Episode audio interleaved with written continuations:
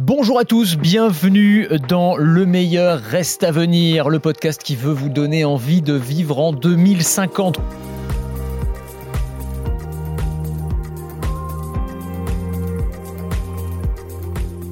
la suite de notre podcast concernant la tech qui fait des miracles. Alors, dans la première partie, et si vous ne l'avez pas écouté, franchement, allez-y, parce que c'était absolument fascinant ce que nous a raconté Thierry Bosque, le euh, patron du fonds de dotation de Clinatech qui fait marcher des paralysés. Bah oui, écoutez, vous verrez comment ça fonctionne. Et eh ben euh, cette fois-ci, on va essayer de redonner la vue à des personnes qui l'ont perdu, à des non-voyants, à des malvoyants. Alors je vous rassure, on n'est toujours pas à parler de religion, hein. on parle bien de miracles technologiques et scientifiques seulement. Le meilleur reste à venir, un podcast BFM Business avec Anthony Morel. Avec mes deux invités, Lloyd Diamond, le CEO de Pixium Vision. Bonjour Lloyd. Bonjour. Et Andrea Andri, le manager France chez Orcam. Bonjour Andrea. Bonjour. Bienvenue à tous les deux, merci d'être avec nous. Alors, deux entreprises qui, j'allais dire, travaillent dans le même domaine, au sens large, celui de la, de la vue ou de la vision, mais avec des champs d'application qui sont très différents, peut-être complémentaires d'ailleurs. Pixium Vision conçoit ce qu'on pourrait appeler des yeux bioniques, on va, on va détailler dans une seconde, et Orcam conçoit des appareils j'allais dire, de vision augmentée, des petits appareils qui se fixent par exemple sur une paire de lunettes et qui vont permettre de décrire à une personne malvoyante le monde qui l'entoure. En tout cas, dans les deux cas, ce sont des choses qui changent la vie euh, des, personnes, des patients, très clairement. Euh, alors, je vous propose qu'on commence par euh, vous, Lloyd. On va commencer par Pixium Vision. je disais spécialisé dans la, la vision bionique. en tout cas, c'est assez fou ce sur quoi vous travaillez. Vous avez mis au point un implant rétinien destiné aux, patients qui souffrent d'une maladie qui s'appelle la DMLA sèche, donc c'est la dégénérescence maculaire liée à l'âge, maladie dégénérative de la rétine. Donc des patients qui ont perdu la vue, il n'y a pas de traitement, hein, mais qui vont la retrouver, au moins en partie, grâce à la technologie. quand on parle d'implant électronique rétinien, qu'est-ce que ça veut dire concrètement? Alors, c'est-à-dire que c'est un petit implant qui fonctionne un peu comme un panneau solaire, on va dire, en fait, il faut comprendre que dans le démêlat sèche, c'est une dégénérescence maculaire, donc où les cellules photoréceptrices qui se retrouvent dans la rétine ne fonctionnent plus. Et en fait, les gens, peut-être des fois, ils ne se rendent pas compte, la vision ne vient pas vraiment des, yeux, mais surtout dans le cortex visuel, dans le cerveau. Donc, il y a la lumière qui rentre dans la pupille, qui rentre dans la rétine, qui est traitée par les cellules, les fameuses cellules photoréceptrices dans la rétine, et après, ces cellules convertissent justement la lumière en signal électronique qui est renvoyé vers le nerf optique, vers le cortex visuel. Comme un ordinateur, en fait.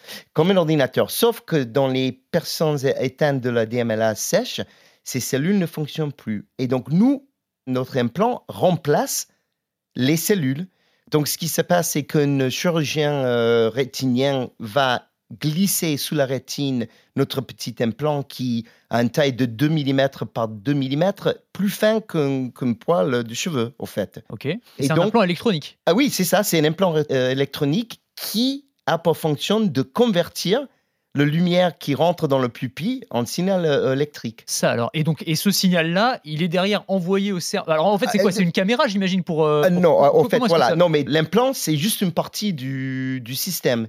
C'est-à-dire que l'implant communique avec des lunettes euh, que la patient porte, sur laquelle est monté un petit caméra ah, qui va capter l'environnement. Euh, dans ce cas, ben, on, imagine que c'est quelqu'un qui veut lire euh, un médicament, une boîte de médicaments. Donc voilà, ils vont allumer le système, ils vont mettre la boîte de médicaments devant eux, et la caméra va capter les lettres qui va être simplifiées et retransmises par les caméras à travers le pupille sur l'implant vers le cerveau où la personne va perçoit la lettre que nous on a créée pour Donc, donc il y a un travail de conversion en fait de l'image, donc du flux d'image en un signal qui est compréhensible par le petit implant électronique qui, qui lui-même va envoyer le signal au cerveau. Tout à fait. Et de cette manière-là, je vois, je mets des guillemets à voix, mais, c'est, mais je vois quand même. Voilà. Au, fait, on crée un petit peu, je dirais, un monde virtuel pour le patient, parce que le patient, bien sûr, il ne voit pas les lettres euh, en tant que telles mais il va voir euh, les lettres que nous, on a recréées pour lui. D'accord. Mais alors, mais alors, il voit pas exactement comme euh, vous et moi, on voit là aujourd'hui. Oh. Alors, qu'est-ce qu'il voit concrètement? S'il se balade dans la rue, alors que d'habitude, il voit,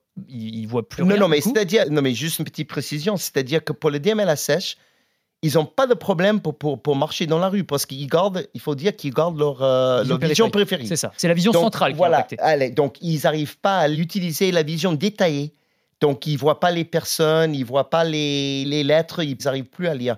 Et donc nous, ce qu'on permet de faire, c'est qu'ils peuvent garder la vision périphérique et on complémente avec la vision centrale qu'on crée pour eux. C'est une pièce de puzzle en fait que vous ajoutez dans la, dans la vision. Tout à fait. Et donc, ils arrivent à voir, si vous voulez, toute la scène parce que là, on a démontré, d'ailleurs, et c'était publié euh, il y a deux mois dans une publication scientifique, que même nos patients, même s'ils sont plus âgés, dirais environ euh, moyen 78 ans, ils arrivent quand même à combiner la vision périphérique avec la vision centrale. Donc, on n'empêche pas leur vision extérieure. C'est ça, parce que c'est le cerveau en fait qui fait ce travail de recomposition, c'est ça? Tout à fait, voilà. Et le cerveau arrive très bien, même chez les personnes âgées, à mélanger les deux. Et donc, qu'est-ce qu'on va être capable de percevoir? Vous disiez des lettres, par exemple, mais est-ce que ben ça peut être le visage d'une personne que je connais? C'est ah, ah, Alors, pour l'instant, euh, c'est quand même un peu compliqué de reconnaître les visages. C'est-à-dire qu'ils arrivent à faire concrètement, c'est s'ils sont dans une gare, ils arrivent à voir les horaires de train, par exemple. D'accord. Euh, s'ils sont dans les hôpitaux, ils se baladent, ils peuvent trouver euh, quel étage trouve tel service. Avec un peu de rééducation, ils font très bien. C'est assez incroyable. ça, concerne combien de personnes dans le monde aujourd'hui? C'est un, un, dispositif qui est encore à l'état de prototype ou est-ce que c'est commercialisé? Combien de personnes sont équipées? Alors, donc aujourd'hui, dans le monde, il y a 160 millions de personnes qui sont atteintes de l'édéma sèche. En France, il y a à peu près 5 millions. Alors nous, euh, on intervient dans la maladie quand c'est quand même le stade avancé. Donc entre, euh, en Europe et aux États-Unis, il y a à peu près 220 000 personnes qui peuvent bénéficier éventuellement de notre dispositif. Actuellement, on n'a pas, pas l'approbation, donc on n'est pas en vente. On termine le dernier euh, stade clinique, donc on fait notre étude pivotale. Donc c'est la dernière étude dont on a besoin avant d'avoir l'approbation, le marquage CE par exemple en Europe. Et donc ça, ça va arriver. Vous n'êtes pas les seuls à travailler sur le sujet. Hein. Il y a plusieurs entreprises qui travaillent sur des technologies, alors qui ne sont pas forcément exactement les mêmes, mais en tout cas qui vont dans la même direction. Je pense à Second Sight, il y en a d'autres. Mais en tout cas, on sent qu'il y a un appétit technologique, forcément parce qu'il y a un marché, comme vous le disiez, qui est absolument massif sur ce secteur-là. Alors c'est intéressant. Je, voudrais bah, peut-être me tourner euh, vers vous, euh, Andrea, euh, donc manager France chez, chez Orcam. On va parler de vos technologies dans une seconde parce qu'elles sont un petit peu complémentaires ça vous inspire quoi ça, vous, vous regardez, j'imagine, ce qui se fait chez Pixium Vision ou des entreprises qui essayent de travailler sur des maladies comme la DMLA sèche Bien sûr, je pense qu'on parle d'avenir et le but de chaque personne qui a une, un trouble au niveau de la vision, c'est de pouvoir revoir à nouveau. Donc ça donne de l'espoir finalement pour, pour l'avenir. Et donc du coup, alors vous, c'est une technologie qui est très différente, mais qui va avoir un, un but qui est finalement un peu similaire. Donc vous travaillez sur des dispositifs alors moi je dis de vision augmentée, je ne sais pas comment vous appelez ça, mais en gros l'idée c'est d'avoir un, petit appareil électronique qui va être capable, grâce à une caméra couplée à des algorithmes, j'imagine, d'analyse de l'environnement, de comprendre l'environnement qui m'entoure et de le décrire. Ben, décrivez-nous un petit peu justement. vous allez être nos yeux là pour le coup. Mais c'est quoi ce petit dispositif? Donc on le clipse sur la monture des lunettes, c'est ça? Vous avez parfaitement bien résumé. C'est une petite caméra qui est dotée d'intelligence artificielle. Le but de cette caméra, c'est de décrire de manière audio l'information à la personne qui n'a plus la vision suffisante pour pouvoir le faire. Donc c'est une mini caméra, ça fait la taille d'un pouce. On vient la clipper sur n'importe quelle paire de lunettes. La caméra prend l'information, la traite, analyse ce qu'il ce se passe et va donner l'information à la personne. On va pouvoir ainsi décrire tout un tas d'informations à une personne qui n'aurait plus la vision suffisante pour pouvoir la voir tel que du texte, un visage, des objets, des produits. Alors c'est ça. Alors si on rentre un petit peu dans les détails, parce que c'est ce que je disais dans la première mm. partie aussi, mais quand on parle de, santé et de, handicap, il ne s'agit pas de donner des faux espoirs aux gens, évidemment. Il s'agit de parler de choses très concrètes, de ce qui fonctionne aujourd'hui ou de mm. ce qui va fonctionner dans les années qui viennent. Mais là, par exemple, si je vous donne quelques petits exemples, je suis euh, dans la rue, est-ce que je peux reconnaître euh, mon voisin, par exemple? Est-ce que, que, ça va me dire, voilà, c'est ton voisin que tu viens de croiser? Il est capable de le reconnaître parce qu'il l'a déjà enregistré auparavant et donc il sait que c'est mon voisin. Exactement. Donc ça c'est possible. Ok. Est-ce que je suis dans la rue, euh, un nom de rue par exemple, il va pouvoir le lire? Un nom de rue également. Un nom de rue, ok. Les billets de banque, qu'est-ce qui fait la différence entre les différents billets Il va pouvoir les, les, énoncer. Un trou dans le sol pour éviter de me prendre une gamelle, ça c'est bien ou pas? Non, pas encore. Ah ça il peut pas. Ah ouais, donc voilà, ça c'est important. Il faut le dire quand même, parce que bon, euh, ça, peut, ça peut quand même euh, mener à des accidents. Si je suis au supermarché, tiens, il peut reconnaître des boîtes de conserve, ok, mais est-ce qu'il peut faire la différence entre différentes boîtes de conserve, entre une boîte de thon et une boîte de ravioli? Bien sûr, il va pouvoir faire la différence, il va pouvoir analyser le code barre pour donner le nom d'un produit ou l'autre, il va pouvoir lire le texte qui est sur euh, chacun des produits également, il va pouvoir reconnaître des objets que j'aurais déjà déjà enregistrés également auparavant. Par Donc exemple, il faut que je les ai enregistrés d'abord quand même. Faut que je, faut que une dans une un premier temps, je dise voilà, ça c'est une boîte de ravioli de telle marque et la prochaine fois il le reconnaîtra. par le biais du code barre. Il n'y a pas besoin de l'enregistrer. Les codes barres sont déjà enregistrés. Une large euh, gamme de codes barres sont déjà enregistrés et vont être identifiés. Mais si j'ai un produit spécifique qui ne serait pas encore dans la base de données, j'ai la possibilité, moi, de, de l'ajouter. Je peux Mais- enregistrer le produit ou le code barre moi-même. Alors du coup, point important, mais parce que quand vous dites le code barre, j'imagine il faut pointer du doigt en fait, c'est ça? Il y a différentes manières d'activer le dispositif. Le pointage du doigt est une des manières, mais il y a également pour les personnes qui n'ont pas la vision suffisante pour pouvoir pointer dans la direction. Alors voilà, c'est ça. des modes automatiques euh, Ouais. voilà, qui vont détecter automatiquement le code barre et l'énoncer euh, dès que le code barre sera dans le champ de vision de la caméra. Parce que là, du coup, ça, ça- ça vise qui principalement? C'est des malvoyants. J'imagine quand on est non-voyant, c'est quand même euh, compliqué parce qu'on peut pas justement avoir euh, point- pointé du doigt ce qu'on a envie de, de voir d'une certaine manière. Donc là, c'est plus pour les malvoyants. Alors pour le pointage du doigt, je suis d'accord avec vous. Par contre, avec un mode automatique que l'on a développé actuellement, il permet à- même aux personnes non voyantes d'avoir accès à l'information. J'ai la caméra qui est sur ma paire de lunettes, je viens mettre le texte en face de mon visage, la caméra va le lire automatiquement. Bon, pour le texte, on va se faire une petite démo en direct. J'ai un texte que j'ai écrit, c'est le texte de- du premier podcast. Donc on va voir, on va voir si ça fonctionne. Je vous passe mes fiches. Hop, je récupère ça. Alors ça va mettre 20 petites secondes avant de, de se démarrer. D'accord. Il va le temps qu'il lance la machine.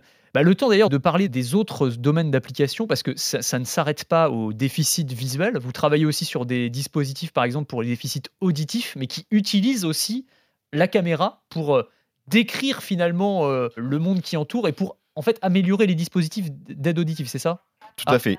Ah, est. Hop. Voilà, le dispositif s'est allumé.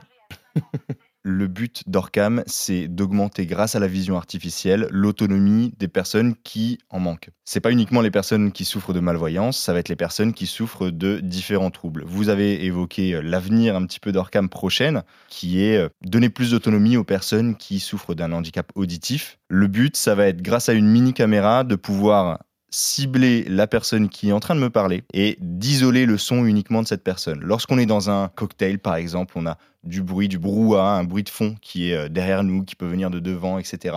Et on va avoir du mal, dès qu'on a un, trouble auditif, à se concentrer Mhm. sur une seule conversation. Le but de l'Orcam Ear, c'est vraiment de focus grâce à la caméra qui est en train de parler, d'isoler ce son parmi tous les autres sons et de donner uniquement ce son-là dans les appareils auditifs des personnes qui euh, sont concernées. Ok. Bon, on va faire la petite démo du coup, puisque bien. euh, il y a 57% de batterie, on a entendu. Oui, Donc ça devrait fonctionner. J'ai la paire de lunettes sur moi, la petite caméra qui est fixée sur euh, le côté.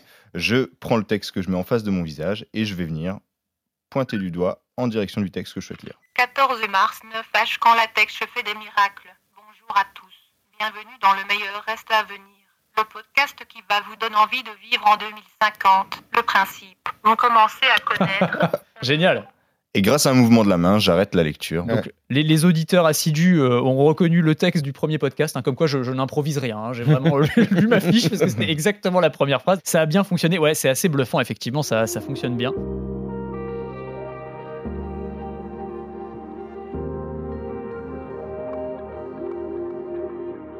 Orcam, euh, entreprise euh, israélienne, hein, c'est ça? Tout à fait. je crois me souvenir, mais alors je parle sous votre contrôle, que à l'origine c'était euh, Mobileye, c'était la même entreprise, c'est ça, et que ça a été. Alors Mobileye, parce qu'on ne connaît pas forcément, on en parle souvent dans le monde de la tech, c'est une entreprise qui est très en avance sur les systèmes de vision intelligente pour les voitures, donc pour tout ce qui est voitures autonomes, détection des collisions, etc. Et je sais pas si c'est les fondateurs de Mobileye, mais en tout cas chez Mobileye, on s'est rendu compte qu'il y avait probablement autre chose à faire que les voitures et qu'il y avait probablement comment dire des adaptations intéressantes à faire pour justement les systèmes de vision pour les êtres humains, et que c'est comme ça que qu'est qu'est né finalement ce dispositif, quoi. Ce sont les mêmes fondateurs que Mobileye qui ont créé Orcam. C'est la même idée, la vision artificielle, une caméra qui prend de l'information et qui la transmet euh, d'une certaine manière. Les technologies sont différentes toutefois entre Mobileye et Orcam, mais c'est la même idée, l'utilisation d'une caméra pour euh, aider les personnes. Dans le cas de Mobileye, c'est réduire le nombre d'accidents, créer une voiture autonome. Dans le cas d'Orcam, c'est donner plus d'autonomie aux personnes. Et donc Pixium Vision, c'est une entreprise française pour le coup. hein, de- Oui, c'est une Hein entreprise française, mais euh, en collaboration avec l'Université de Stanford en Californie, parce qu'au fait, c'était euh, en 2000 à peu près qu'ils ont commencé à faire la recherche euh, sur l'implant Prima qu'on a actuellement. Et au fait, c'est l'entreprise française qui a repris tous les droits, les licences pour toutes les applications, toutes les géographies pour l'implant. Et donc, au fait, euh, on a pris donc le développement de Stanford, on a industrialisé, on l'a fabriqué pour justement être utilisé dans les personnes humaines, donc en clinique. Et tout ce qui était donc euh, traitement d'image, algorithmie, euh, l'intelligence artificielle qui est dotée donc dans l'ordinateur de poche qui conduit tout le système, tout ça c'était développé ici euh, par les ingénieurs en France. Donc l'industrialisation et la mise à disposition pour les patients, on peut imaginer que ce soit quand, puisque vous disiez que c'est encore en phase d'homologation, mais ça va prendre quoi? C'est une question de semaines, de mois, d'années? Ah non, voilà. Donc, euh, au fait, comme c'est un implant, donc euh, un dispositif médical, on est bien sûr assujetti à, pas mal de règlements. Donc, au fait, nous, normalement, l'étude pivotale en cours devrait se terminer vers la fin de 2023. Et donc, c'est à partir de ces données-là qu'on va transmettre le dossier euh, aux instances en Europe. Dans le monde entier pour le coup, parce que j'imagine qu'aux États-Unis c'est un dispositif Oui, différent. mais euh, c'est voilà, mais c'est un autre, un autre niveau réglementaire parce que bon, bien sûr, il y a l'Europe et puis après il y a les D'accord. États-Unis. Mais vous commencez par l'Europe. Oui, l'Europe. Et puis, mais on a quand même commencé euh, une étude aux États-Unis aussi pour la FDA. Donc, par contre, l'Europe va arriver, je pense. La FDA, donc l'autorité de régulation du médicament et des. et des C'est comme le c'est comme le EMA ici en, en Eh, Europe. Exactement. Donc ça veut dire le l'échéance c'est quelques années, on va le dire comme ça, c'est quelques années. Oui, pour- vers 2023-2024. Et alors la question qui fâche pour tous les deux, parce que évidemment, encore une fois, il ne s'agit pas de donner des faux espoirs, et il y a un point qui est essentiel, c'est quand même celui du coût et du prix pour le patient. J'imagine que c'est des dispositifs l'un comme l'autre qui coûtent extrêmement cher. Est-ce qu'on a une idée de, bah, du coût que ça représentera pour euh, un patient? Enfin, J'imagine que la Sécu remboursera pas forcément tout en plus. Enfin, c'est- quoi? C'est des milliers, des mi- dizaines de milliers d'euros? Ça, ça représente quoi? Alors voilà, pour l'instant, ben, les prix sont pas encore fixes parce que bon, c'est un peu tôt pour nous. Par contre, il y a quand même un précédent. Il y avait d'autres implants rétiniens sur le marché en Europe et aux États-Unis et le remboursement était aux ordres de 100 000 euh, euros. Ah oui. Et donc, c'était pris en compte par les assurances. Et le prix, c'était ça C'était, enfin, c'est- en tout cas, ça se chiffre en centaines de milliers d'euros. On est Tout- plutôt dans, ah dans oui, oui, ce- tout, tout à fait. Ouais, c'est ça. Oui, mais il, il faut, il faut pas. Enfin, c'est toujours une, dis- une discussion un peu difficile parce qu'il faut pas regarder le prix tant tel parce que le prix seul, ça veut rien dire. C'est au fait l'amélioration en qualité de vie qui compte. Oui, bien sûr. Bah, enfin, bon, Euh, vous dites ça veut rien dire, ça veut quand même dire quelque chose parce qu'il y a un moment, oui, payer. non, mais oui, mais oui, mais est-ce que c'est c'est plus cher de ne pas traiter ces patients? C'est au fait comme ça qu'il faut raisonner. Ouais, ouais. ah non, mais c'est certain. hein. Donc ça, c'est- c'était déjà démontré.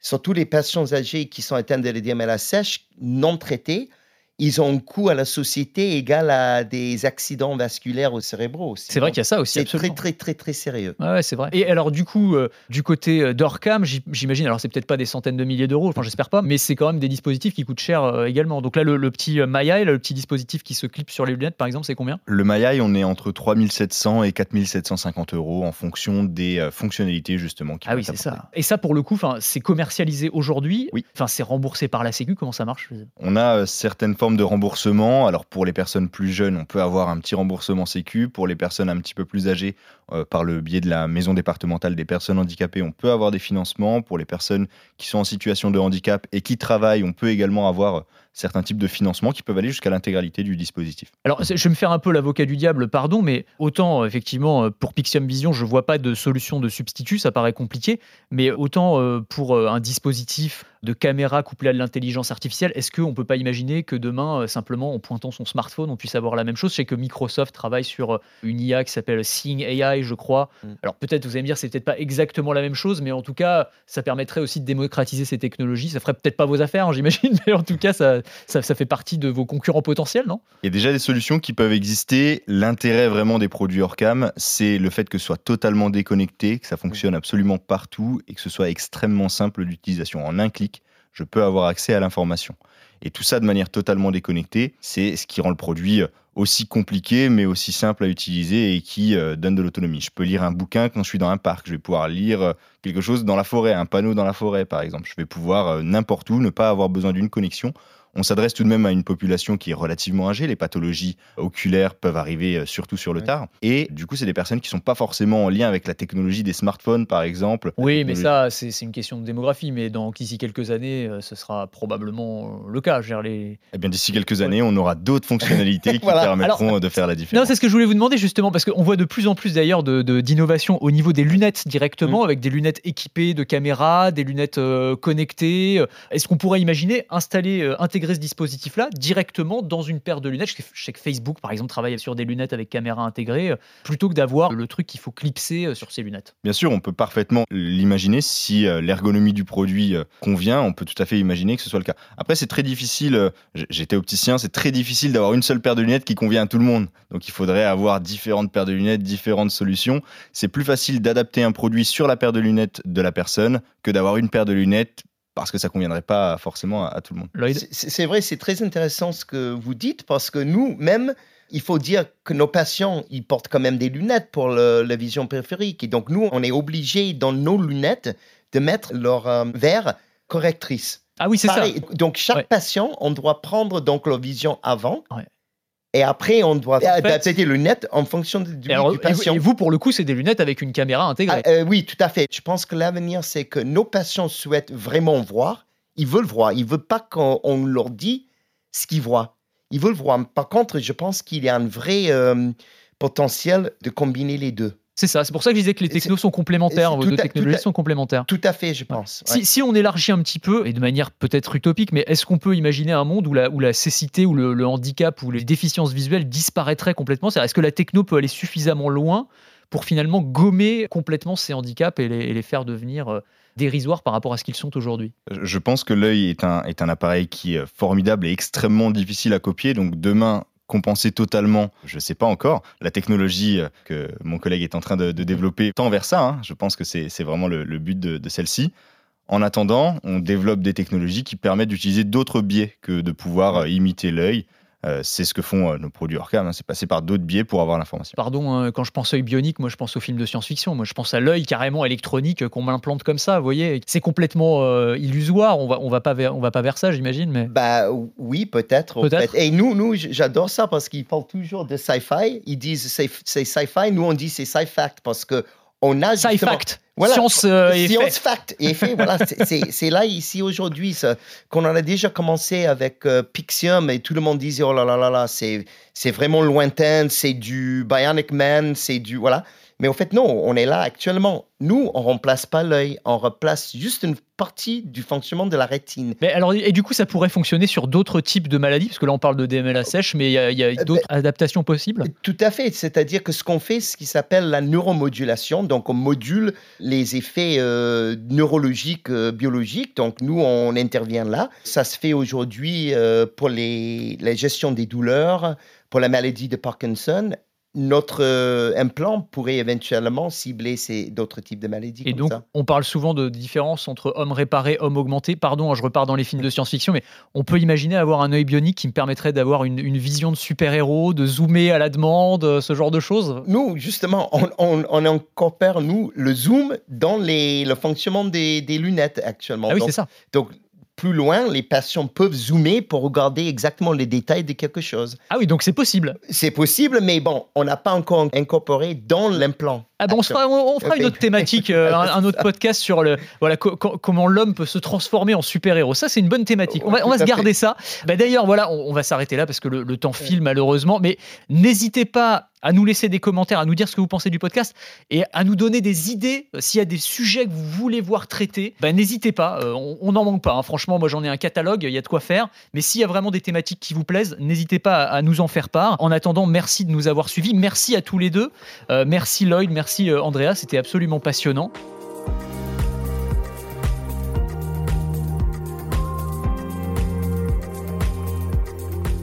Je vous propose qu'on se retrouve très vite pour euh, un futur épisode. Le prochain concernera le, le- le futur du travail. Là encore, il y a une grande révolution technologique et on va voir comment l'innovation peut, encore une fois, tous nous tirer vers le haut. À très vite.